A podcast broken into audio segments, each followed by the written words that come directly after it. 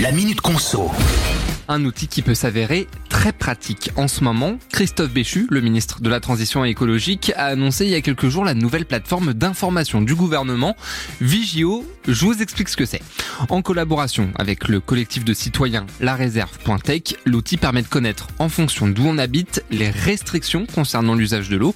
C'est très simple à utiliser. En fait, il suffit de se rendre sur vigio.gouv.fr et sur le site, on n'a qu'à renseigner son adresse, ville, code postal, nom de rue et résultat, on obtient la situation à l'instant T de la sécheresse sur la zone qu'on a renseignée, que ce soit en France métropolitaine ou en Outre-mer.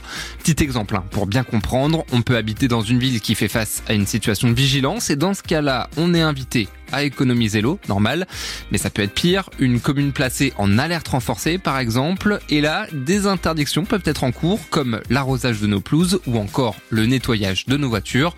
Comme ça, on ne pourra plus dire qu'on ne savait pas.